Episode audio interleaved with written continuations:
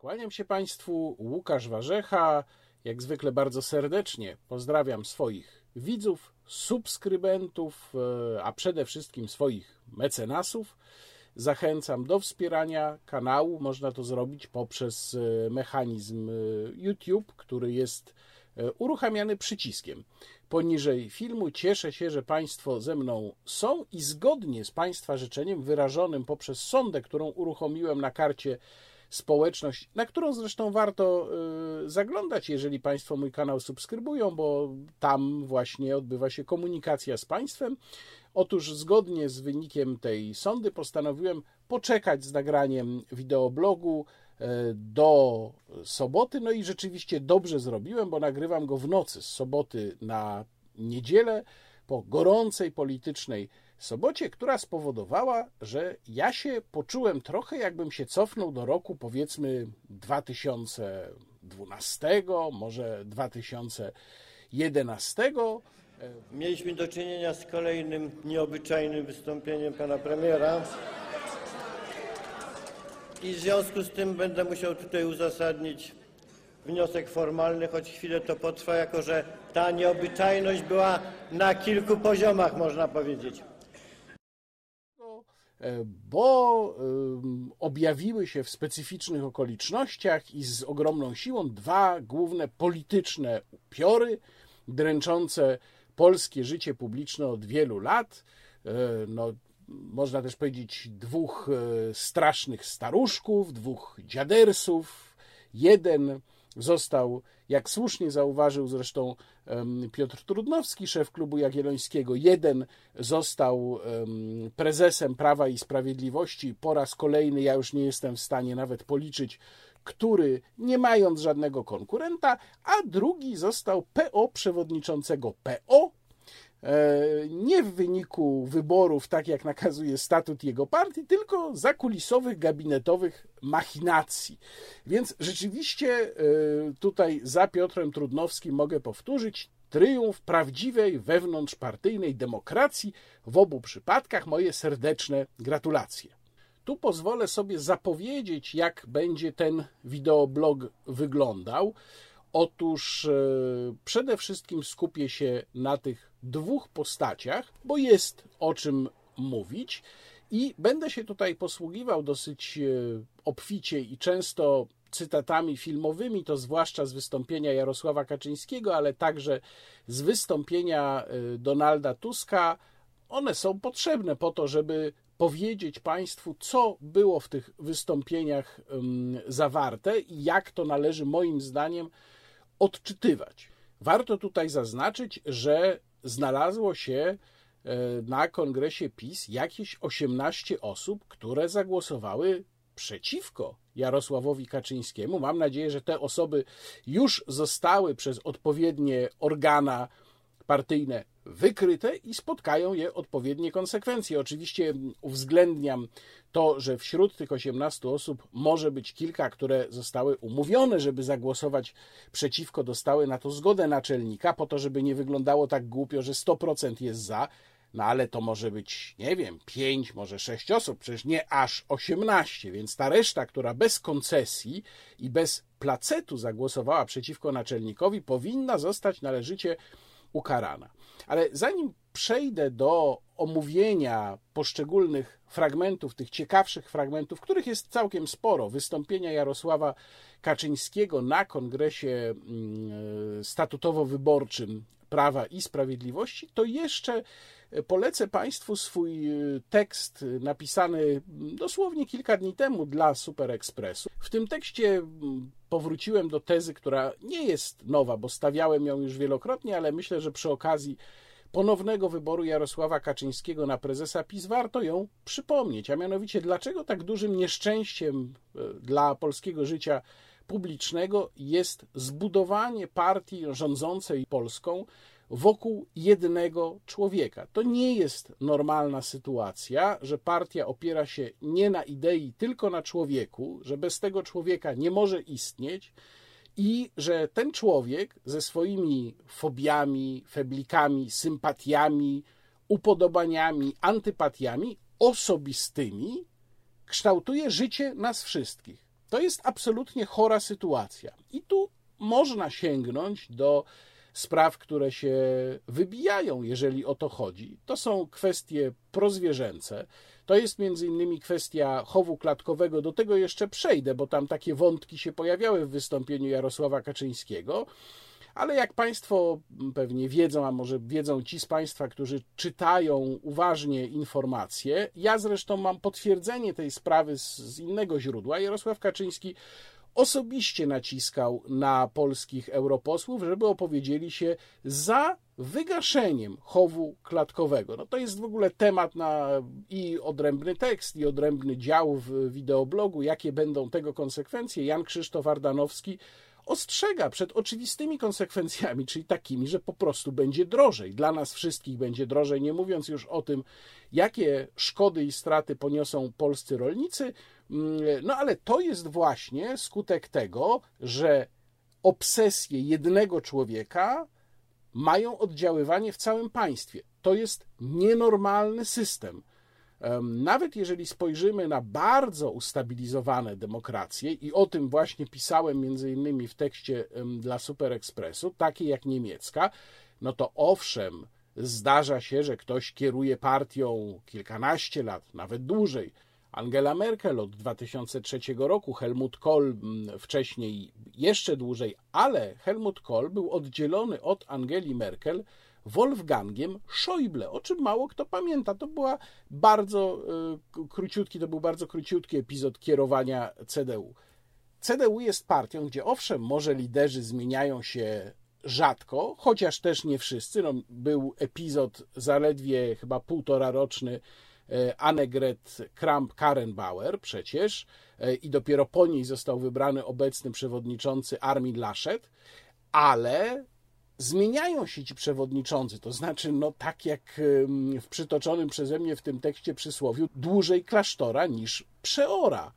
E, a w PiSie jest inaczej. I to, powtarzam, jest sytuacja absolutnie patologiczna. I druga ogólna refleksja, jeszcze zanim przejdę do omawiania e, poszczególnych konkretnych fragmentów wystąpienia Jarosława Kaczyńskiego, to taka, że jak słuchałem żeby Państwo już nie musieli. Całego prawie 40-minutowego wystąpienia Jarosława Kaczyńskiego na mm, tym kongresie Prawa i Sprawiedliwości, to naprawdę zastanawiałem się, skąd Jarosław Kaczyński czerpie informacje o rzeczywistości, która go otacza, ponieważ można odnieść wrażenie, proszę pamiętać, że on mówi do działaczy PiS na kongresie no, teoretycznie zamkniętym, zakładam, że decyzja o opublikowaniu jego wystąpienia zapadła już po tym wystąpieniu, to znaczy po weryfikacji, czy ono nadaje się do wypuszczenia, czy nie. Ale Jarosław Kaczyński najprawdopodobniej mówił, wygłaszał je, mm, chyba nie zakładając, że ono będzie udostępnione opinii publicznej. Otóż y, można odnieść wrażenie, słuchając jego wystąpienia, że naczelnik naprawdę ma mały kontakt z rzeczywistością. Nas nie przekonają, że białe jest białe, a czarne jest czarne. Po sześciu latach rządów poziom samokrytycyzmu wobec e, własnego ugrupowania e, jest bardzo niski. I jakbyście Państwo wysłuchali całości, ja oczywiście tu całości nie będę Państwu puszczał, to tylko będą kilkudziesięciosekundowe fragmenty, to byście się Państwo też zorientowali, że Jarosław Kaczyński y, w większości przypadków zrzuca winę za niepowodzenia na różnego rodzaju czynniki zewnętrzne. Na przykład powtarza cały czas, że przewaga naszych przeciwników w mediach jest wciąż ogromna, co jest oczywistą bzdurą, ale to nie jest jedyna bzdura, która się pojawia w tym wystąpieniu. No ale żeby to e, zrozumieć, żeby uchwycić e, ten poziom oderwania od rzeczywistości, musieliby Państwo wysłuchać całości, do czego zresztą Państwa nie namawiam, bo to 40 minut z Państwa życia, które można poświęcić na dużo przyjemniejsze rzeczy, na przykład na przeczytanie kilkudziesięciu stron dobrej książki. Natomiast to prowadzi mnie też jeszcze do takiej myśli o, mm, o tym, jak funkcjonują umysły polityków, a zwłaszcza polityków takich jak Jarosław Kaczyński, którzy siedzą w tej złotej klatce od bardzo już wielu lat. Ich kontakt z normalną ludzką rzeczywistością jest bardzo ograniczony jest bardzo ograniczony akurat w przypadku Jarosława Kaczyńskiego również z powodów rodzinnych, bo po prostu jest to polityk, który nie ma rodziny. Każdy polityk, który ma rodzinę, jednak jakoś tam ma, ma większy kontakt z rzeczywistością, nawet jeżeli też ograniczony. I w pewnym momencie mam wrażenie, że kompletnie traci się styczność z tym, co naprawdę jest dookoła, no bo informacji też dostarczają ludzie, których się do siebie dopuszcza, którzy też walczą o to dopuszczenie i no to jest tak jak w piosence Wojciecha Młynarskiego. Po co babcie denerwowa, niech się babcia cieszy. Zaczynamy zatem szczegółową analizę wystąpienia Jarosława Kaczyńskiego. Oto pierwszy fragment. Jakie były założenia tego ustroju, który chcieliśmy zmienić? Otóż przede wszystkim opierał się on na przeświadczeniu szczerym albo nieszczerym, że sam mechanizm rynkowy jest w stanie ukształtować właściwy kształt społeczeństwa. Właściwy, a w sensie gospodarczym także efektywny, a mający nawet także pewien pozytywny wymiar moralny. Chodziło jednak o kształt bardzo szczególny. Ten mechanizm miał wyłonić elity pieniądza, ale także elity intelektualne, autorytety. Wtedy zwracano na to ogromną uwagę. Myślcie podług autorytetów. I ta grupa miała dominować. Miała dominować, miała kierować pozostałą częścią społeczeństwa. Oczywiście miały być różnego rodzaju instytucje demokratyczne, łącznie z wyborami różnych szczebli, ale te wybory poprzez ten mechanizm autorytetów, poprzez media opanowane przez jedną stronę, miały zawsze przynosić ten sam wynik. Ci sami, choć być może czasem w różnych odmianach, mieli rządzić. Jeżeli to się nie udawało, a już wspomniałem o dwóch takich krótkich momentach, to uznawano to za uzurpację. Natomiast cała reszta miała się zgadzać na skromne, biedne, a czasem nędzne życie i miała się zgadzać na to, że w gruncie rzeczy nie ma praw politycznych. Uważaliśmy przede wszystkim, że całe, to, całe te podstawowe założenie jest błędne generalnie, to znaczy w żadnej sytuacji nie jest tak, by sam rynek był w stanie ukształtować dobry system polityczny i społeczny, że nigdy tak nie było. Tutaj mamy deklarację Jarosława Kaczyńskiego, etatysty, który mówi nam o tym, że gospodarka rynkowa sama się nie sprawdza, no bo przecież ludzie mogliby nie wiedzieć, co jest dla nich dobre, prawda? I na przykład mogliby chcieć mieć tanie jedzenie. Tanie jedzenie ze zwierząt hodowanych w klatkach, no bo takie jest tańsze. A tu nie. E, chów klatkowy ma być zlikwidowany. Ludzie nie rozumieją, że to jest dla nich dobre, jak będą płacić za to jedzenie więcej. No oczywiście trochę żartuję, ale ten wywód Jarosława Kaczyńskiego na temat tego, dlaczego państwo jest dobre, potrzebne, powtórzył się jeszcze zresztą przy końcu jego wystąpienia. Co nam w tym pomogło? Jakie założenie? Jakie zaprzeczenie tego, co głosili nasi przeciwnicy? Otóż nasi przeciwnicy niechętnie odnosili się do państwa jako takiego. Chcieliby, jego rola była możliwie najmniejsza, by wszystko działo się niejako samo, a jeżeli już, to poprzez władze inne niż rządowe. Pamiętajmy, nasza administracja państwowa składa się z władz rządowych i samorządowych, ale to jest jedna administracja. Tu nie ma podziału na samorząd, organizację społeczną i władze rządowe, które mają charakter państwowy. Ale właśnie ta rządowa część władzy była traktowana niemalże jako zło. My ujrzeliśmy w tej władzy szansę dla Polski. A więc tutaj mamy już ewidentną apoteozę władzy państwowej, państwo, nic poza państwem, dzięki państwu, dzięki władzy jesteśmy w stanie dokonywać wielkich rzeczy. No nie jest to jakaś nowość, jeżeli chodzi o myślenie Jarosława Kaczyńskiego, ale to jest bardzo symptomatyczne. Apoteoza państwa, państwo jest najważniejsze, obywatele sami nie mogą decydować, my będziemy decydować za nich. No i jeszcze to bardzo, to odnoszę się do tego pierwszego fragmentu, charakterystyczne mm, połączenie gospodarki rynkowej z cwaniactwem i niesprawiedliwością.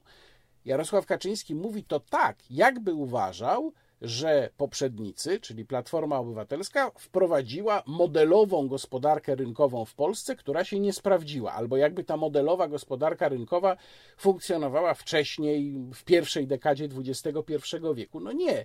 Jedyny model, kiedy funkcjonowała rzeczywiście gospodarka rynkowa w Polsce, to był koniec lat 80., początek lat 90. To była prawdziwa wolność gospodarcza, która potem była coraz bardziej przykręcana, więc Jarosław Kaczyński tutaj rzecz jasna dokonuje manipulacji. To jest manipulacja, na której PiS opiera się od dawna, łącząc pojęcie liberalizmu właśnie z taką niesprawiedliwością i pogardą dla ludzi. Podczas kiedy liberalizm oznacza szacunek dla ludzi, szacunek dla ich pracy i szacunek dla ich wolnej woli i swobody podejmowania decyzji o samych sobie. Ale Jarosław Kaczyński bardzo dobrze ocenia um, pięć lat rządów swojej partii i, i to mówi to z wielkim przekonaniem. Posłuchajmy. Ale trzeba postawić pytanie, czy po tych prawie sześciu latach można mówić o sukcesie. Tak, szanowni państwo, można mówić o sukcesie. Zmieniliśmy ten system.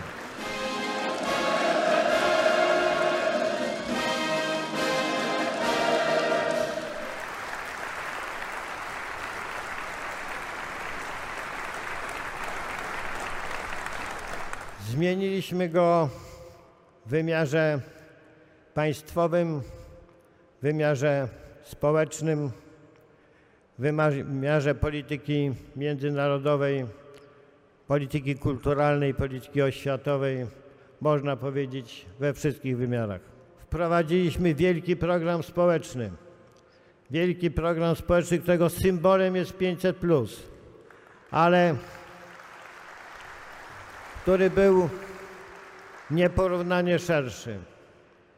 I przeprowadziliśmy bardzo, bardzo wiele różnych zmian i reform w różnych dziedzinach życia. Sądzę, że wysunąć na czoło trzeba tutaj reformę oświaty. I to jest ten nasz wielki dorobek. To zmieniliśmy ten system, odnosi się do przekształcenia tego rzekomo niesprawiedliwego mechanizmu, o którym wcześniej mówił Jarosław Kaczyński, w mechanizm sprawiedliwszy. Ale jeżeli Jarosław Kaczyński mówi tutaj o zmianie systemu, mówi zmieniliśmy ten system, to można by to rozumieć tak, że on uważa, że nastąpiła jakaś gruntowna zmiana systemowa, właśnie instytucjonalna. A przecież nic takiego się nie stało. Czy został zmieniony system sądowniczy? O tym jeszcze będzie później mowa. No nie. Mamy zmiany personalne i mamy znaczące wydłużenie postępowań, czyli owszem, mamy zmianę jakąś tam, ale niekorzystną z punktu widzenia klientów wymiaru sprawiedliwości. Czy został zmieniony na korzyść system legislacyjny w państwie? Absolutnie nie. Wręcz przeciwnie, PiS doprowadził do kompletnej degrengolady legislacji, a już zwłaszcza w czasie epidemii. Czy została jakoś znacząco usprawniona administracja? Nie. Czy nastąpiło znaczące uproszczenie przepisów w jakiejkolwiek dziedzinie? Absolutnie nie. Wręcz przeciwnie. Gdzie by nie spojrzeć, nie ma tu żadnej zmiany systemowej. A jeżeli Jarosław Kaczyński myśli tylko o zmianie w sensie mm, upodmiotowienia, bo o tym się czasem mówi, tych uboższych i pokrzywdzonych, to też nie ma racji to jest również zmiana pozorna, e, której ofiarą zresztą padli ci, którzy całkowicie uczciwie zbudowali swoją pozycję w tej poprzedniej, niesłusznej trzeciej Rzeczpospolitej. Jeżeli Jarosław Kaczyński mówi tutaj o kwestiach tożsamościowych i o tym, że udało się tożsamościowo jakoś ten system zbudować, no to przepraszam, ja od razu przypominam sobie o dwóch rocznicach. 1918 i 1920, spapranych i zmarnowanych tak, jak chyba nikomu by się nie udało, akurat przez władzę, która twierdzi, że bardzo jej na sercu leży właśnie kwestia, kwestia historyczna, kwestia tożsamościowa. E, do dzisiaj nie mamy nawet zaczątka najmniejszego pomnika Bitwy Warszawskiej. Trudno nie myśleć o tym ze złością. Jarosław Kaczyński mówi o wielkim programie społecznym, którego symbolem jest 500. A co jeszcze się składa na ten wielki program społeczny? Czy na przykład wyprawka plus, która trafia bez żadnego zróżnicowania do każdego dziecka? A jaki jest skutek, panie prezesie, programu 500, jeżeli chodzi o demografię? Bo zdaje się, że demograficznie to sukcesu wy nie macie. A przecież demografia jest właśnie jednym z naszych największych zmartwień. Jeżeli wziąć pod uwagę, że ludzie dostali pieniądze z 500, a przypominam, że były, wbrew temu, co dzisiaj mówią politycy PiS, były deklaracje polityków PiS w 2015 roku, że program 500 ma mieć znaczenie demograficzne. Okazuje się, że nie ma żadnego, ale to, że Polacy nie chcą mieć dzieci, mają mało dzieci, to jest kwestia okoliczności, w jakich przyszło im żyć. A te okoliczności to wy wykreowaliście, wy je kreujecie od pięciu lat w Polsce. No, właściwie od sześciu lat. Więc y, jeżeli mamy problem z demografią, to ten problem z demografią jest w tej chwili waszą winą, bo już całe pokolenie mogło mieć dzieci, mogło mieć tych dzieci więcej. No, wy naprawdę prowadzicie politykę społeczną od 2015 roku. No teraz, proszę Państwa, proszę się trzymać, bo będzie mocny kawałek. To byśmy obniżyli podatki, bardzo wyraźnie obniżyli podatki. Byśmy obniżyli podatki, bardzo wyraźnie obniżyli podatki. Byśmy obniżyli podatki, bardzo wyraźnie obniżyli podatki. Zastanawiam się, czy Jarosław Kaczyński w ogóle ma świadomość tego, ile nowych podatków jego partia wprowadziła. Ja myślę, że nie. Jarosław Kaczyński w ogóle nie rozumie gospodarki, nie zna się na niej, ona go denerwuje i zrzuca ją na Mateusza Morawieckiego, a Mateusz Morawiecki przychodzi do niego, mówi: Jarku, no zobacz, tu obniżyliśmy przecież, tak? No takie niskie podatki, jest dużo niskich podatków. A ja tylko przypomnę z tej okazji, że mamy dzisiaj najwyższe od kilku lat ceny benzyny i że na te ceny benzyny składają się m.in. podatki zawarte w cenie benzyny, a PiS wprowadził do tych cen benzyny nowy podatek, który płacimy, jeżeli się nie mylę, od początku 2019 roku. I to jest opłata emisyjna 10 groszy na litrze benzyny, czyli moglibyśmy płacić o 10 groszy mniej na każdym litrze benzyny. A czy pamiętają Państwo jeszcze słynną konferencję prasową Jarosława Kaczyńskiego z kanisterkami? Za czasów Platformy, kiedy Jarosław Kaczyński mówił, trzeba mieć odwagę, trzeba by mieć odwagę, żeby obniżyć podatki zawarte w cenie benzyny. No to by było tyle, jeżeli chodzi o obniżanie podatków, panie prezesie. No i teraz kolejny mocny fragment. Uwaga. Wielką weryfikacją naszego sukcesu był czas COVID-u. Ta Polska, która była przedtem, nie byłaby w stanie wydać setek miliardów złotych, dwustu kilkudziesięciu miliardów złotych na ratowanie polskiego przemysłu, polskiej gospodarki. Tak, proszę Państwa, Jarosław Kaczyński mówi, że miarą sukcesu jest to, co się stało w czasie COVID-u. On oczywiście odwołuje się do kwestii pomocy dla przedsiębiorców ale już nie odwołuje się do rekordowej w Europie liczby nadmiarowych zgonów, którą się Polsce udało osiągnąć, ani też nie odwołuje się do sytuacji, w jakiej znalazło się mnóstwo przedsiębiorców gnębionych przez służby, wygrywających teraz zresztą masowo procesy w sądach, jest taki przykład, tu Państwo widzą, firma restauracja Bułkens. Dopiero co wygrała i to wygrała w sposób druzgocący. Oni tam na swoim Facebooku opisują, co, jaka była sentencja wyroku w ich sprawie, a więc niszczeni, gnębieni przedsiębiorcy przez milicję nasyłaną przez ministra e, Kamińskiego i przez ten rząd i z powodu kalkulacji Mateusza Morawieckiego i wszystko to działo się z akceptacją naczelnika, więc to jest ta miara sukcesu waszego w trakcie epidemii COVID-u. No i teraz fragment, który pokazuje, gdzie leży problem Jarosława Kaczyńskiego. Bo tu są tacy, którzy mówią, że nasz kolejny wielki plan, naprawdę historyczny, historyczny w wymiarze tysiąclecia,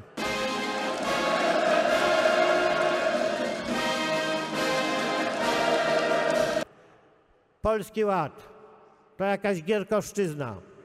Trzeba mieć naprawdę albo niebywały poziom złej woli, albo być całkowitym ignorantem, żeby tamte przedsięwzięcia i te obecne ze sobą porównywać. Otóż właśnie, Polski Ład to nie jest żadna gierkowszczyzna, naprawdę. I jeszcze w innym miejscu, już bliżej końca wystąpienia, Jarosław Kaczyński wraca do tego i mówi, że trzeba wielką akcję rozpocząć odkłamywania Polskiego Ładu, który jest poddawany, jak tutaj się wyraził, e, olbrzymiemu hejtowi. No, widać, że z tym polskim ładem PiS i Jarosław Kaczyński ma problem, bo miała to być lokomotywa, miał to być pocisk, miał to być napęd odrzutowy, który miał nadać Prawu i Sprawiedliwości, całej Zjednoczonej Prawicy nowego pędu, a tymczasem wyszedł klops i mokra szmatka.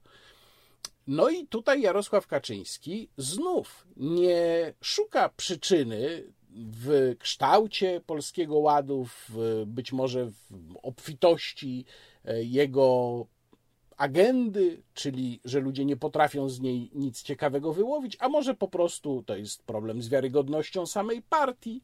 W każdym razie przyczynę Jarosław Kaczyński widzi w tym, że wraże siły źle przedstawiają Polski Ład. Trzeba przedstawiać Polski Ład należycie i odpowiednio. Panie prezesie, bardzo mi przykro. Tak, Polski Ład to Gierkowszczyzna. Ciekawa jest wyliczanka, gdy Jarosław Kaczyński zastanawia się, dlaczego, skoro jest tak dobrze, bo przecież sam opisał, jak jest dobrze, notowania PiS no, nie przypominają tych z czasu wyborów.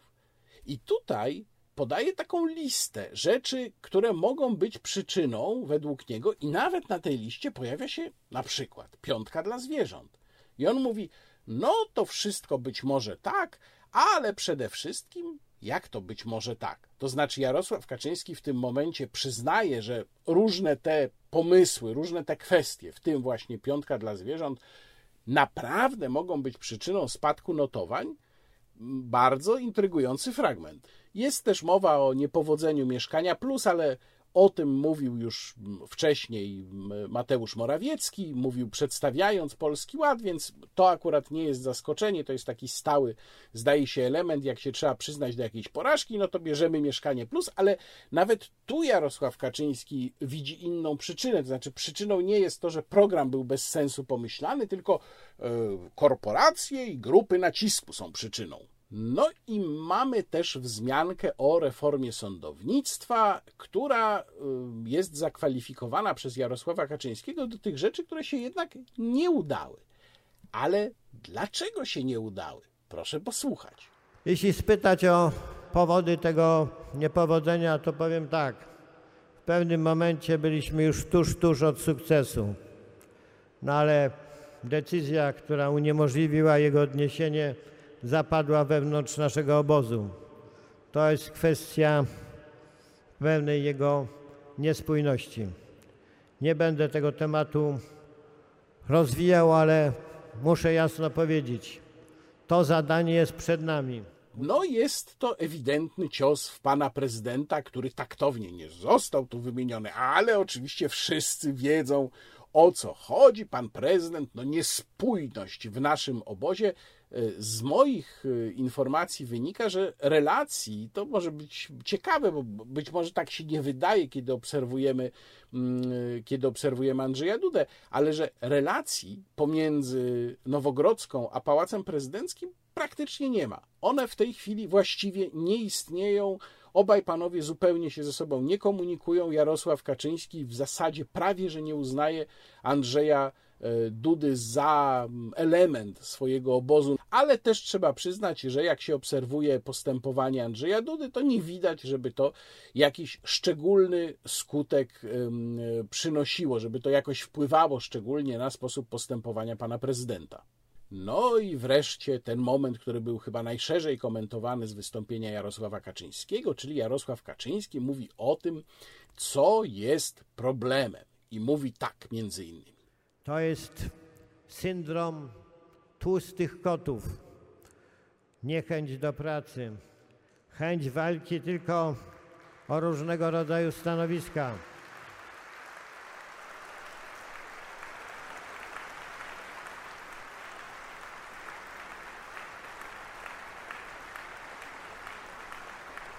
I to jest, proszę Państwa, nepotyzm. On nie jest szeroki, ale z tego opozycja korzysta. Niedawno słyszeliśmy to w Sejmie, z, dokładnie z przykładami, i będzie korzystała. I kongres, proszę Państwa, odpowiedział na ten apel Jarosława Kaczyńskiego, uchwalając uchwałę numer 14 na kongresie. I to jest uchwała przeciwko nepotyzmowi. I jestem bardzo poruszony, że aż musiał wyjść Jarosław Kaczyński, powiedzieć wyraźnie, że on oczekuje takiej uchwały i musiała powstać taka uchwała, żeby działacze PiS się połapali, ojej, może to nie jest w porządku żonę zatrudnić w spółce Skarbu Państwa albo dziecko. E, no, nie jest to w porządku e, i uchwała mówi tak, ja Państwu to przeczytam, bo to jest bardzo tutaj podniosłym językiem napisane. W 2015 roku zaczęliśmy realizację wielkiego, kompleksowego programu przebudowy polskiego życia. W wymiarze społeczno-ekonomicznym polega on na wprowadzeniu Polski na ścieżkę trwałego, dynamicznego, zrównoważonego rozwoju. Naszym celem jest stworzenie polskiego modelu państwa dobrobytu oraz uzyskanie przez mieszkańców naszego kraju takiego poziomu i jakości życia, jakimi się cieszą obywatele najzamożniejszych państw europejskich. Osiągnęliśmy na tej drodze wiele sukcesów, ale niestety nie upilnowaliśmy się też przed błędami i niedociągnięciami. Nie ustrzegliśmy się również przed pokusami, które niesie ze sobą sprawowanie władzy. Jestem poruszony tą samokrytyką. Przypadki nepotyzmu w naszych szeregach rzucają cień na całą naszą formację, podważają jej wiarygodność, kwestionują fundamentalną dla prawa i sprawiedliwości zasadę, że uprawianie polityki rozumiemy jako służbę w interesie dobra wspólnego, jako pracę na rzecz pomyślności Rzeczpospolitej i jej obywateli, a nie jako sposób na osiąganie własnych korzyści. Dlatego też delegaci na pierwsze posiedzenie szóstego Kongresu Prawa i Sprawiedliwości postanawiają, co następuje. A. Współmałżonkowie, dzieci, rodzeństwo oraz rodzice posłów i senatorów Prawa i Sprawiedliwości nie mogą zasiadać w radach nadzorczych spółek Skarbu Państwa. B. Zakazuje się zatrudniania w spółkach Skarbu Państwa członków najbliższej rodziny posłów i senatorów Prawa i Sprawiedliwości. To jest ich tu wyliczenie. I teraz uwaga. Powyższe nie obejmuje osób, które zostały zatrudnione lub pracują w strukturach spółek Skarbu Państwa ze względu na swoje kompetencje, doświadczenie zawodowe, w przypadku których doszło jednocześnie do nadzwyczajnej sytuacji życiowej. Czyli nadzwyczajna sytuacja życiowa, na przykład nie mam kasy na nowy samochód. No jest to nadzwyczajna sytuacja życiowa, prawda? I jednocześnie mam bardzo duże kompetencje. Na przykład pracuję w PKP, a wielokrotnie jeździłem pociągiem i proszę bardzo, i już można pracować w PKP. Brawo, brawo za pomysłowość. Jarosław Kaczyński wyraźnie, oprócz tego, że Polski Ład okaże się kompletnym kapiszonem, mokrym jeszcze w dodatku, boi się reakcji wsi. Ewidentnie wieś jest dla niego problemem, bo mówi coś takiego. Zawsze mieliśmy oddzielny od tego głównego program dla polskiej wsi. Dzisiaj też musimy mieć taki program Polski Ład dla polskiej wsi. Polski Ład dla wsi ma powstać. No przepraszam bardzo, ale po piątce dla zwierząt, po nominacji wyjątkowego, odrażającego bubka pana Pudy na ministra rolnictwa, skrajnie bezczelnego człowieka, e, po próbie uwalenia bez odszkodowania hodowli zwierząt futerkowych, po zgodzie na rezygnację, zakaz chowu klatkowego w Unii Europejskiej, po tym wszystkim Jarosław Kaczyński ma czelność wychodzić i mówić, jak to on dba o rolników i mówić o jakimś polskim ładzie dla wsi. No i wreszcie końcówka, kiedy Jarosław Kaczyński mówi tak. Bo polski ład to jest droga do osiągnięcia gdzieś przy końcu tej dekady albo na początku następnej poziomu przeciętnego Unii Europejskiej. I to będzie coś, z czego w polskiej historii tysiącletniej przeszło, tysiąc pięćdziesięcioletniej już przeszło historii nigdy nie było. A dwa, trzy, cztery lata później możemy mieć już poziom tych bogatszych państw Unii Europejskiej. Też tego w polskiej historii nigdy nie było. I dlatego to będzie sukces na miarę tysiąclecia. To jest nasza stawka. O to walczymy.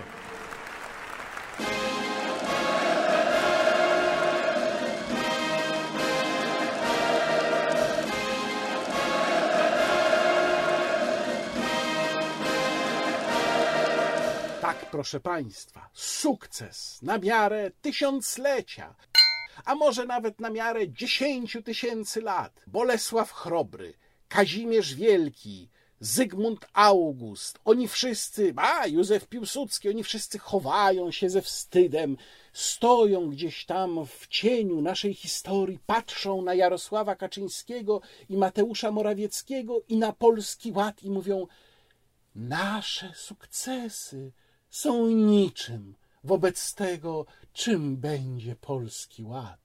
Wodzu i naczelniku, Polskę zbaw przepraszam, że ja tak sobie może zbyt mocno z tego kpię, ale poziom tromtadracji, który zaprezentował Jarosław Kaczyński, jest tak nieprawdopodobny wręcz, że chyba nawet przebija to, co prezentowała Platforma Obywatelska, kiedy Polska obejmowała przewodnictwo w Unii Europejskiej, a ja to bardzo dobrze pamiętam i wtedy tromtadracja była trudna do zniesienia.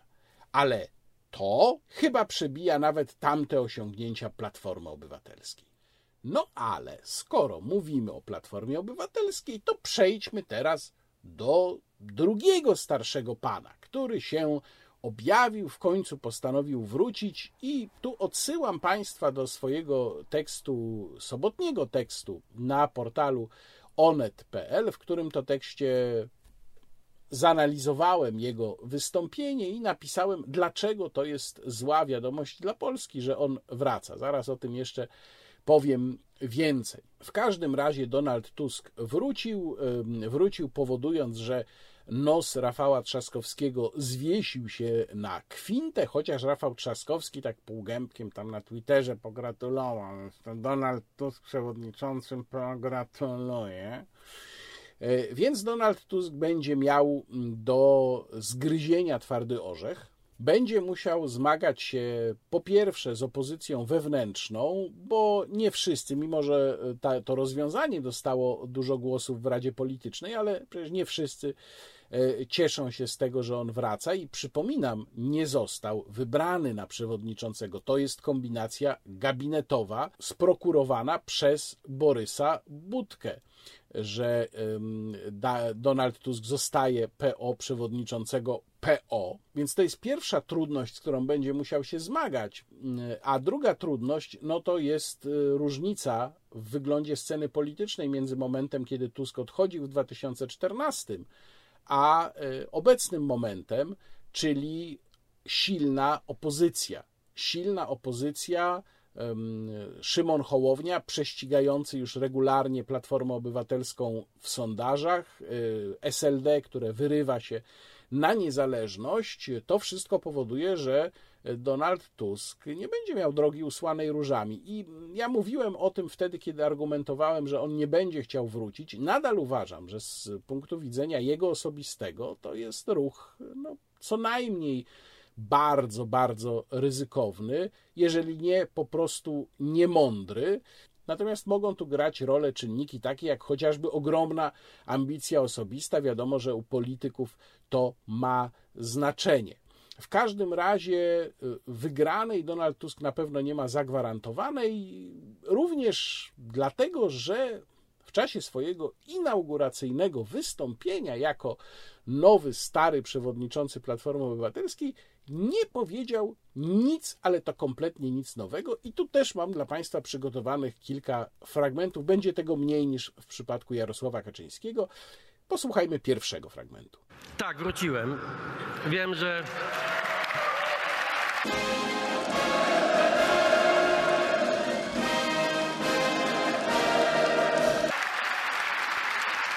Trochę długo czekaliście. No, nie, nie żebym uwierzył, że wszyscy w Polsce czekali z utęsknieniem na mój powrót, ale, ale wystarczająco dużo Polaków z dobrą energią, z wiarą w to, że można zmienić ten, ten fatalny układ, który dzisiaj dusi Polskę, chyba czekało z jakąś wiarą, że mogę pomóc w tym, aby właśnie ten czarny sen się skończył.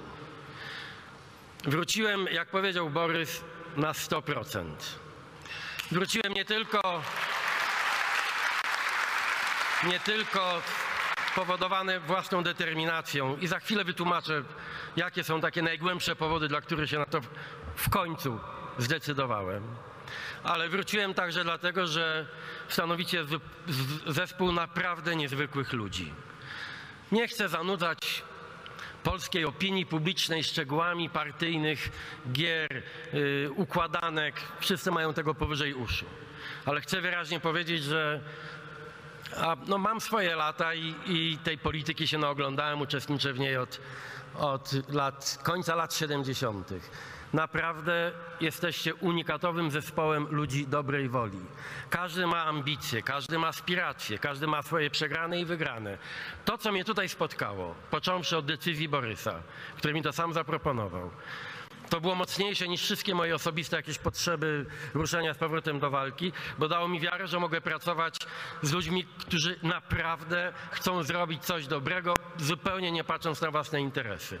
Gdybym nie wierzył, a uwierzyłem w to od razu, od, od, od pierwszych naszych spotkań, że jesteście gotowi naprawdę do wyjątkowych rzeczy, wyjątkowych czynów, to bym nie wracał. Trzeba powiedzieć, że Donald Tusk jest retorycznie bardzo sprawny. Mm, kiedy y, widzę i słucham Donalda Tuska, to nie mam żadnych wątpliwości, że mam przed sobą piekielnie inteligentnego człowieka. To nie jest ktoś taki jak Ewa Kopacz, to nie jest ktoś taki jak jąkający się Borys Budka, który ma problem ze sprawnym wypowiedzeniem kilku zdań jedno po drugim.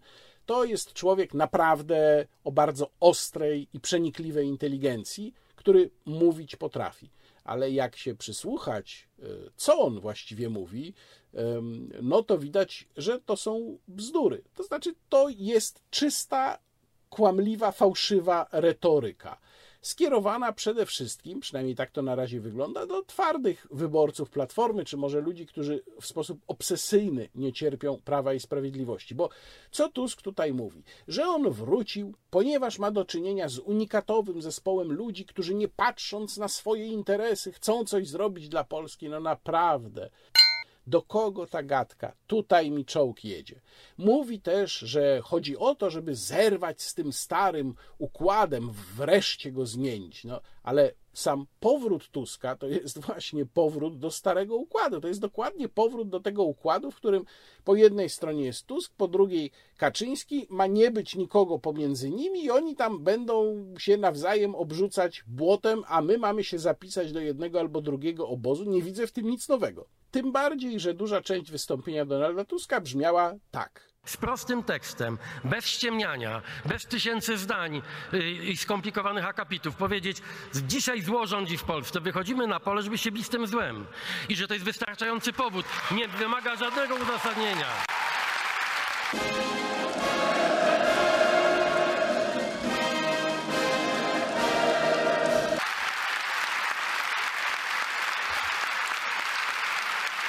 Każdy, kto, każdy, kto w tej debacie publicznej, w tej przestrzeni wciska na siłę to słowo ale, może PiS jest zły, ale parę rzeczy robi. Znaczy ja to, jak ja to słyszę, to dostaję furii. Bo to zło, być może trzeba czasami trochę dystansu, to zło, które czyni PiS, ono jest tak ewidentne, jest tak bezwstydne, jest tak permanentne. Ono się dzieje każdego dnia w każdej właściwie sprawie. Otóż trzeba zacząć od tego pierwszego, najważniejszego przykazania. Jak widzisz zło, walcz z nim i nie pytaj o dodatkowe powody.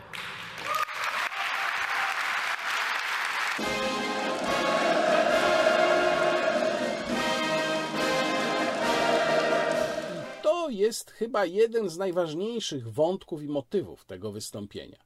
Ten religijny, taki eschatologiczny wymiar tego, co Tusk mówił, czyli my, dobrzy, musimy walczyć ze złem, bo PiS to zło. No, po pierwsze, tak się nie mówi o polityce. To znaczy, w moim przekonaniu, poważny polityk tak nie mówi o polityce, a w każdym razie nie mówi tak o polityce ktoś, kto nie jest skrajnym demagogiem. Bo co powoduje takie spojrzenie na politykę? Nie szukamy rozwiązań konkretnych problemów, tylko chcemy zniszczyć wroga. Donald Tusk przecież przejął w tym momencie retorykę Prawa i Sprawiedliwości z roku 2013-2014, jeszcze nawet trochę 15, bo potem PiS odszedł już od takiego podejścia, zresztą odchodził od niego również w miarę później, jak Platforma traciła na znaczeniu, i raczej szedł w stronę konkretu. My robimy to, obiecujemy to, realizujemy nasze obietnice. To było tak, jak PiS się zachowywał. Ale wcześniej, zwłaszcza w czasie rządów Platformy, PiS mówił dokładnie to i takim językiem, jak mówi Donald Tusk. Oni są bezwzględnie źli, my jesteśmy bezwzględnie dobrzy, my musimy z nimi walczyć. Mam nadzieję, że mój kanał oglądają ludzie, którzy nie podzielają takiego podejścia do polityki, co więcej, widzą wynikające z tego niebezpieczeństwa. No, to jest budzenie skrajnych emocji i próba zagonienia nas wszystkich do jednej albo do drugiej zagrody. No bo skoro mamy do czynienia z bezwzględną walką dobra ze złem, to znaczy, że my się musimy zapisać. No musimy być w obozie tych dobrych, a jak nie, to zostaniemy potępieni. Jedni nam będą mówić to samo i drudzy nam będą mówić to samo. Więc y, nie ma w tym, y, nie ma w tym krzty merytoryki, ale też nie ma w tym nic nowego, ponieważ ta retoryka o bezwzględnie złym, strasznym PiSie nie była uprawiana, co prawda, przez Donalda Tuska w czasie jego rządów, ale była uprawiana i już przez Ewę Kopacz, i przez Grzegorza Schetynę, i także przez Borysa Budkę. To jest powtarzanie tego samego. Nie ma w tym nic absolutnie z konkretu, nie ma w tym żadnej odpowiedzi na wyzwania, które postawił PiS przed opozycją. Na dowód tego zobaczmy kolejny fragment. Pierw mieliśmy takie, no, zaledwie sygnały, że ludzie chorują i mogą zacząć umierać, ale potem mieliśmy informację, że umiera tysiące ludzi. Nie, ja nie mówię, że to jest wina PiSu. Ja nigdy nie pozwolę ani sobie, ani Platformie, żeby na żałobie, na tragedii robić jakąkolwiek kampanię polityczną. Ja tylko mówię o tym, że nikt na świecie nie widział takiej władzy, która w takim momencie myśli głównie o tym, jak zarobić, jak oszukać, jak sprzedać maseczki na lewo albo, albo kup, kupić niefunkcjonujące respiratory. Donald Tusk mówi tutaj o okresie, który rzeczywiście był dla polskiego państwa dramatyczny, czyli okresie epidemii COVID. Miejmy nadzieję, że ona już nie wróci przynajmniej w takiej postaci, jaką mieliśmy. Ale proszę zwrócić uwagę, o czym konkretnie Donald Tusk tutaj mówi, a o czym nie mówi, bo to jest też bardzo istotne. On mówi o tym, że władza myślała, żeby się wzbogacić, nawiązując do tych zresztą niewyjaśnionych afer, ma tutaj rację faktycznie. Ale o czym nie wspomina kompletnie? Nie wspomina ani o jakości prawa, ani o bezprawnych ewidentnie, bo to sądy teraz pokazują, rozporządzeniach, które krępowały innymi działalność gospodarczą, nie wspomina o tym, jak to prawo było egzekwowane, nie wspomina tutaj o tym, jak z tego powodu cierpieli przedsiębiorcy. Tych problemów dla Tuska w zasadzie nie ma. A zatem podsumowując, całe to wystąpienie Donalda Tuska nie ma w sobie nic świeżego, nic nowego, nie widać tam żadnego pomysłu, nawet najogólniej zarysowanego, na rozwiązanie choćby jednego czy dwóch problemów, które Platforma uważała za najważniejsze, jeżeli chodzi o psucie państwa przez PiS. Nie ma ani słowa, nie było ani słowa na temat tego, co zrobić z wymiarem sprawiedliwości, bo pomysły, które Platforma lansuje do tej pory, są jakieś absurdalne. Znaczy, one by oznaczały kolejny paraliż wymiaru sprawiedliwości, gdyby na przykład trzeba było wszystkie sprawy przez tych sędziów, przez tak zwaną niby neo-KRS mianowanych, wytypowanych, trzeba by powtarzać. No to jest oczywisty absurd. To znaczy, to jest prymat ideologii i takiej prymitywnej zemsty politycznej mm, nad pragmatyką państwa i również nad interesami obywateli. Ale Donald Tusk w ogóle o tym nic nie mówi nic nie wspomina na temat tego, co można by zrobić z mediami publicznymi. Nawiasem mówiąc, kwintesencją takiego absurdalnego myślenia Platformy Obywatelskiej o tym, jak zachować się po odwojowaniu państwa, jest ten idiotyczny pomysł na likwidację TVP Info. On jest, jak powiadam, kwintesencją, jak w pigułce pokazuje braki intelektualne Platformy Obywatelskiej, bo poważna partia opozycyjna mając przed sobą takie wyzwanie jak degrengolada, do której rzeczywiście PiS doprowadził media publiczne, pokazałaby nam sposób na naprawę tych mediów. Pokazałaby nam koncepcję, jak zrobić, żeby TVP Info było porządną telewizją informacyjną. Ale zamiast tego łatwiej jest zbierać na ulicy podpisy za likwidacją. I całe to wystąpienie Donalda Tuska było właśnie takie. Ale Przede wszystkim, z czego musimy sobie zdawać sprawę, niestety. I co prawdę mówiąc, bardzo mnie po tym dniu wczorajszym przygnębia, czyli po sobocie. To jest świadomość tego, że my naprawdę mamy w tej chwili, będziemy mieli w tej chwili powrót do przeszłości i do, do takiej bardzo jałowej przeszłości. Mamy dwóch starszych facetów, którzy pałają do siebie wzajemną, ogromną niechęcią. Tam w pewnym momencie Jarosław Kaczyński odnosi się do Tuska, mm, przypominając jego słowa o moherowych beretach i mówi, jak powiedział niejaki pan Tusk. No to też pokazuje poziom osobistej mm, niechęci. I ci dwaj panowie będą chcieli zarządzać naszymi emocjami politycznymi i wzajemnymi emocjami również. Będą nas chcieli, tak jak powiedziałem, zagonić do tych swoich zagród, żebyśmy się opowiedzieli. Będą chcieli to życie polityczne podzielić. Ten tort będą chcieli podzielić między siebie, tak żeby wyeliminować wszystkich, którzy nie będą chcieli się do jednego czy drugiego obozu zapisać. Dlatego, mówiąc szczerze, jakkolwiek jest mi bardzo daleko do pomysłów, które prezentuje Szymon Hołownia i w ogóle do jego formacji, ale powiedziałbym, że pewnym sensie skarbem naszej obecnej sytuacji politycznej są po pierwsze ruch Polska 2050, po drugie Konfederacja, bo to są dwa ugrupowania, które no, nie należą albo należą w małym stopniu do tej kliki, która życie polityczne opanowała, a którą dobetonować chciałby teraz Donald Tusk.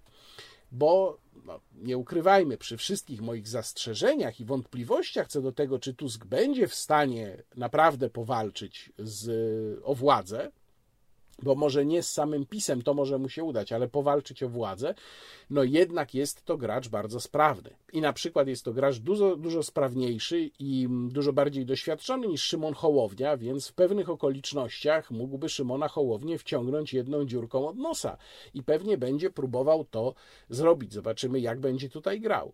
Natomiast ja nie mam żadnych wątpliwości, że powrót do tego rytualnego sporu PiS kontra Platforma, który jest oczywiście PiSowi w to graj i jestem przekonany, że będzie to teraz pompowane na wszystkie możliwe sposoby we wszystkich możliwych rządowych mediach. Otóż powrót do tego podziału jest byłby dla Polski, gdyby to rzeczywiście tak się mm, skończyło, byłby dla Polski czymś absolutnie fatalnym. Absolutnie fatalnym. To by, to by był po prostu regres polskiego życia politycznego o mniej więcej 10 lat. No tak jakbyśmy wrócili jak w dniu świstaka, pyk i jesteśmy z powrotem w 2011 roku.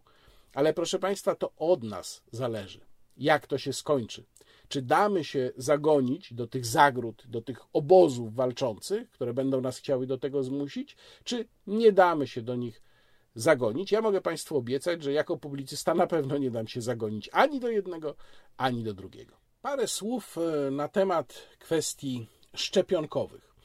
E, no po pierwsze, odnotowuję, choć nie chcę temu poświęcać zbyt dużo czasu, bardzo brzydką manipulację, której dopuścili się autorzy tekstu we wprost. Prawdopodobnie wiedzą Państwo, o którym tekście mówię.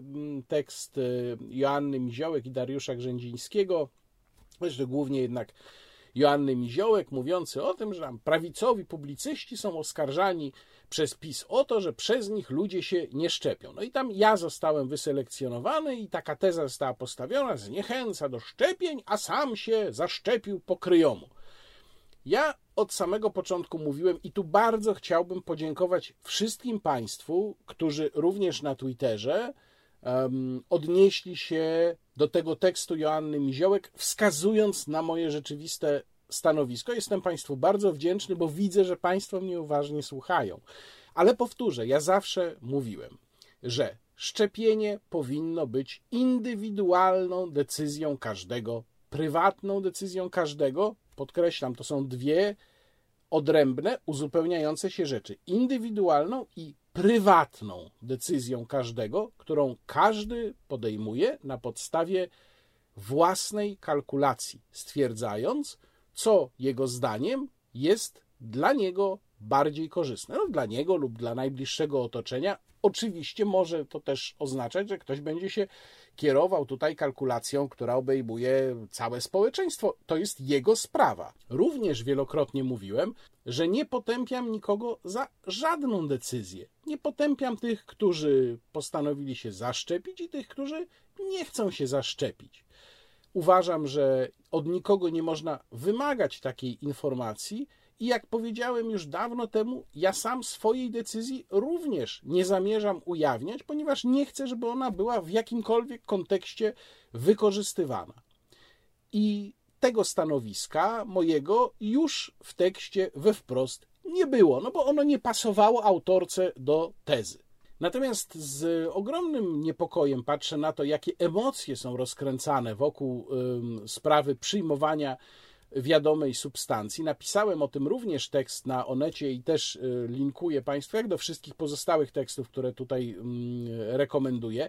Linkuję Państwu do tego tekstu w opisie mm, filmu, bo poziom emocjonalnych reakcji, poziom y, niechęci, pogardy, i nienawiści, nawet czasem nienawiści, bo to zahacza już o nienawiść wobec, przede wszystkim wobec tych, którzy nie chcą przyjąć substancji, no naprawdę zaczyna być bardzo niepokojący. Tak jak napisałem w tym tekście, ja w zasadzie codziennie prawie widzę w mediach społecznościowych e, kierowane pod adresem tych, którzy substancji nie chcą przyjąć, e, obelgi, wyzwiska i jest w tym rzeczywiście mnóstwo e, pogardy. No w ten sposób to my się nie dogadamy, w ten sposób nikogo się nie przekona, w ten sposób nie zbuduje się żadnej wspólnoty. I na to zwracam przede wszystkim w tym tekście uwagę.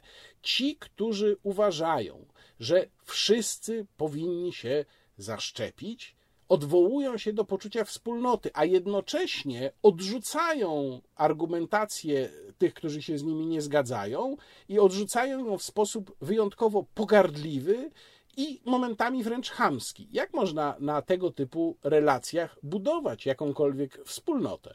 Nie można, nie da się.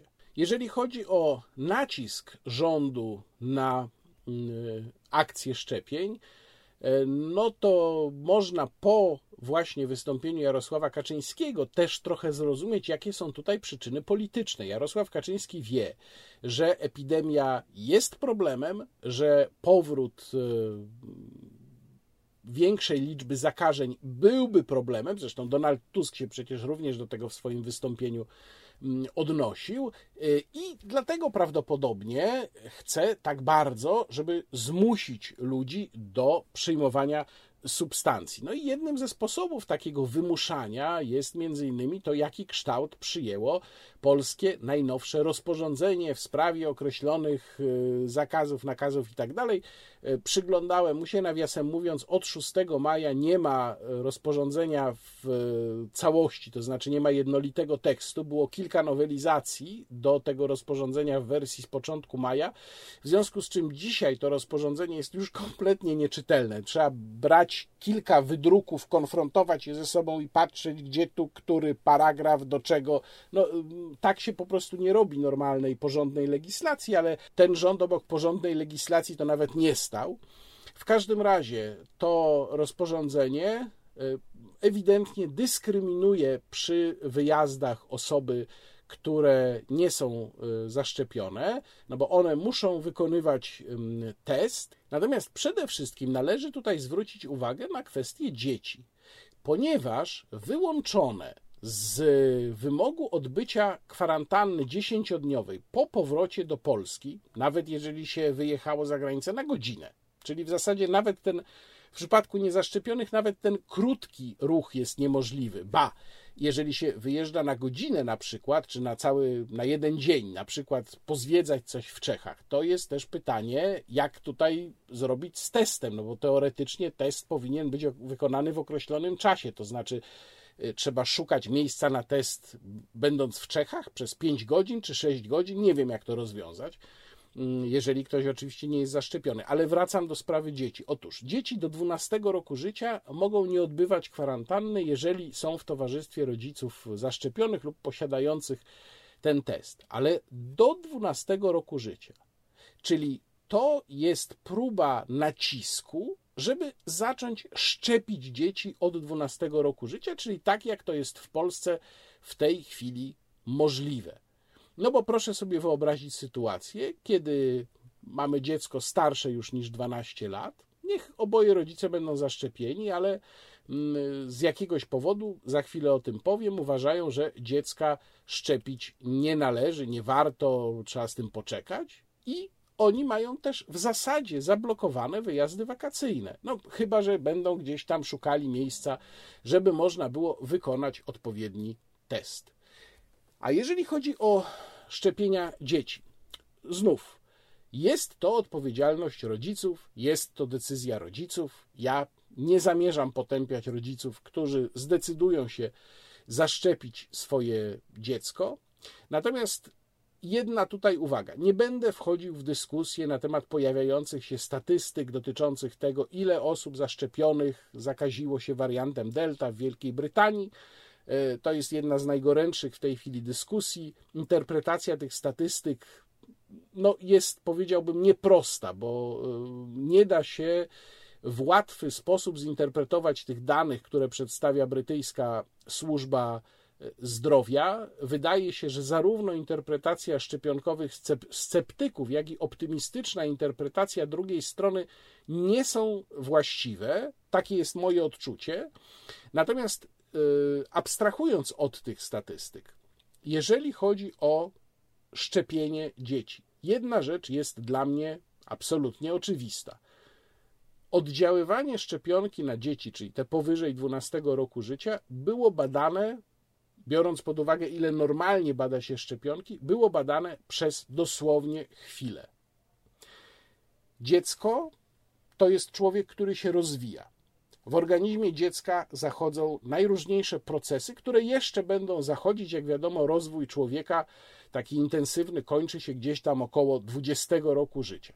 Czyli przez ileś lat jeszcze, jak mamy na przykład dwunastolatka, trzynastolatka, te procesy będą zachodzić. Czy ktokolwiek może powiedzieć z całkowitą pewnością, że w którymś momencie, z jakiegoś powodu, w którymś momencie tego rozwoju dziecka, nie dojdzie do jakiegoś niepożądanego oddziaływania ze szczepionką, którą można dzieciom podawać? No nie, tego nie może powiedzieć nikt. Więc jeżeli słyszę zapewnienia różnych celebrytów covidowych, że nie, nie, to absolutnie bezpieczna substancja dla dzieci można podawać, no to proszę Państwa, nie.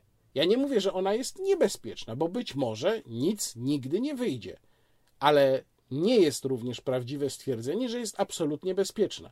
Z powodu bardzo krótkiego okresu, w jakim mogło to być zbadane, bo przecież nie przyspieszymy sztucznie wzrostu dziecka. Nie mamy takiego wehikułu czasu, kompresora czasu, który by nam pozwolił w ciągu trzech miesięcy zbadać, co się stanie, jak podamy dwunastolatkowi tę substancję i potem, co będzie się z nim działo, ewentualnie zanim on osiągnie wiek 20 lat. Nie mamy czegoś takiego. Po prostu tego nie wiemy. I dlatego uważam, że twierdzenie, że to są na pewno bezpieczne substancje w przypadku dzieci, jest po prostu nieprawdziwe.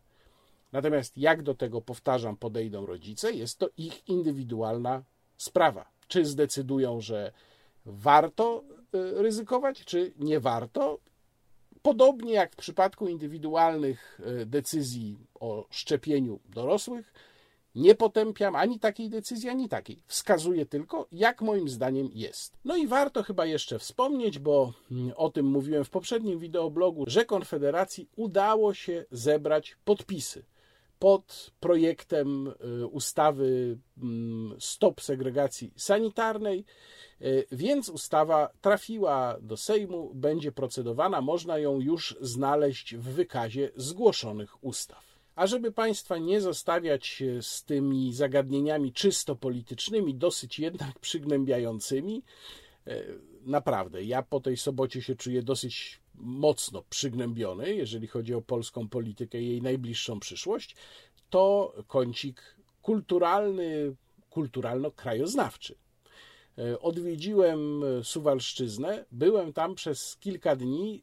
Nie znam tego regionu zbyt dobrze. To był chyba pierwszy raz, kiedy miałem tam okazję trochę pojeździć, poprzebywać no, dłużej niż przez parę godzin i muszę Państwu powiedzieć, że jestem zachwycony. To jest region, jeżeli chodzi o ukształtowanie terenu, o lasy, o jeziora, przypominający Mazury, tylko że tam jest mniej ludzi. I to jest region pograniczny, oczywiście, przez co też ma, taką, ma taki specyficzny klimat. Mamy tam rzecz jasna piękne, spływowe rzeki, jest czarna hańcza, po której pływa się bardzo przyjemnie, są jeziora z wigrami na czele i o tym za chwilę też będę Państwu mówił, ale najpierw kilka słów o Muzeum Okręgowym w Suwałkach. Jak Państwo wiedzą, uwielbiam zwiedzać muzea, no więc rzecz jasna, musiałem do tego muzeum trafić i bardzo je Państwu z czystym sumieniem polecam. Przede wszystkim ze względu na wystawę, ona jest na parterze, wystawę archeologiczną i historyczną. Ta wystawa jest bardzo oryginalnie skonstruowana, trochę tak, jakby się chodziło po nieco przykurzonym gabinecie, najpierw archeologa, potem historyka. Bardzo spójna koncepcja, oryginalna. Dużo się można dowiedzieć o historii e, regionu i tu szczególnie polecam Państwu wątek jaćwingów. Zresztą, e, no bo cały ten rejon, w którym mieszczą się Suwałki, to była Jaćwierz. Tam można w pewnych miejscach, jak się pojeździ, ja akurat mm, nie miałem czasu, żeby to zrobić, ale są miejsca, gdzie Jaćwingowie mieszkali, jakieś relikty po nich jeszcze pozostały. W każdym razie duża część tej wystawy archeologicznej dotyczy właśnie jaćwingów i to jest chyba najciekawszy z tego wszystkiego e, wątek. Tam się pojawiają też nowe teorie dotyczące pochodzenia jaćwingów z innych regionów Europy niż do tej pory myślano, więc jeżeli Państwo tam będą, to proszę uważnie czytać informacje. Bardzo też interesująca jest wystawa historyczna o Suwałkach. No to jest dosyć młode mm, miasto na tle innych, ale dużo się można dowiedzieć. Z kolei na piętrze znajdą Państwo e, wystawę, to jest też wystawa stała malarstwa Alfreda Wierusza Kowalskiego, malarza z Suwałk, który był współtwórcą szkoły monachijskiej, bo do Monachium wyjechał, tam mieszkał przez większość życia, dużo tam jest jego obrazów. Drugie miejsce, które bardzo zdecydowanie polecam, to Półwysep Wigry i tam Pokamedulski klasztor który został ufundowany w takiej postaci, w jakiej go dzisiaj widzimy, przez Jana Kazimierza. Tam wcześniej też były już od dawna królewskie dobra, ale w takiej postaci, w jakiej go widzimy, został ufundowany przez Jana Kazimierza i było to spełnienie części ślubów lwowskich z 1656 roku. Śluby lwowskie, które między innymi mm, namalował Jan Matejko, słynny obraz śluby Jana Kazimierza, ostatni dużoformatowy obraz mm, krakowskiego malarza i które to śluby lwowskie opisywał również bardzo pięknie i sugestywnie w potopie mm, Henryk Sienkiewicz. Ten klasztor pokamedulski można oglądać. Jest tam między innymi ekspozycja, która mówi o pobycie Jana Pawła II, który odpoczywał właśnie w tym klasztorze na półwyspie Wigry w czasie swojej pielgrzymki do ojczyzny w 1999 roku.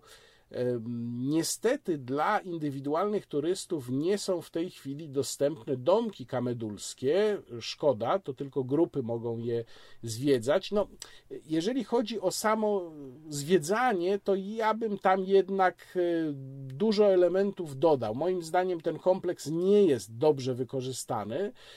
Na przykład bardzo mało tam jest o codziennym życiu zakonników kamedulskich. Są jakieś informacje, ale tego nie jest za dużo.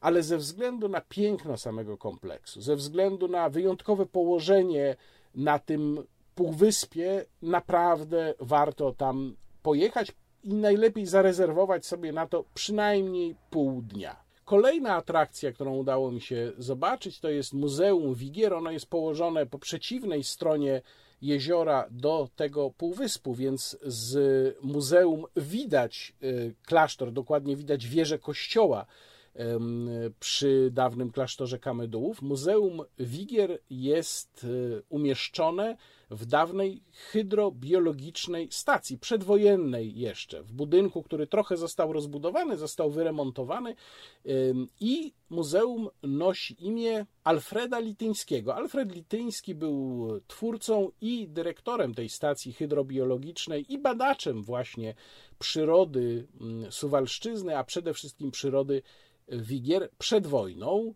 Tu taka ciekawostka historyczna, mianowicie ta stacja została zdemolowana, okradziona i zdemolowana we wrześniu, bodajże 25 września, jeżeli dobrze pamiętam, 1939 roku przez bandę, bo to trudno inaczej nazwać, e, taką tłuszczę starowierców którzy postanowili ją okraść, wypić cały spirytus, każdy dostępny alkohol, również z preparatów naukowych, samego Lityńskiego wyrzucili z mieszkania, stacja została zdemolowana. No ale dzisiaj jest w niej bardzo interesujące muzeum Wigier, które też Państwu polecam. No i jeszcze jedna atrakcja, miejsce obowiązkowe, wiadukty w Stańczykach. Dwa bliźniacze wiadukty kolejowe pruskiej y, konstrukcji, one były, to znaczy dokładnie jeden z nich był wykorzystywany rzeczywiście jako połączenie, jako miejsce położenia toru kolejowego, drugi nie był. Nigdy nie udało mi się ustalić,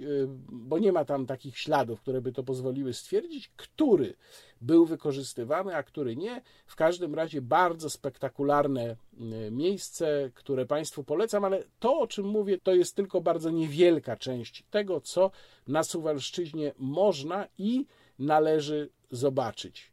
Pozdrawiam serdecznie mieszkańców Suwałk, pozdrawiam wszystkich mieszkańców Suwalszczyzny. Na pewno będę się starał tam jeszcze wracać. Kłaniam się Państwu, Łukasz Warzecha. Do zobaczenia.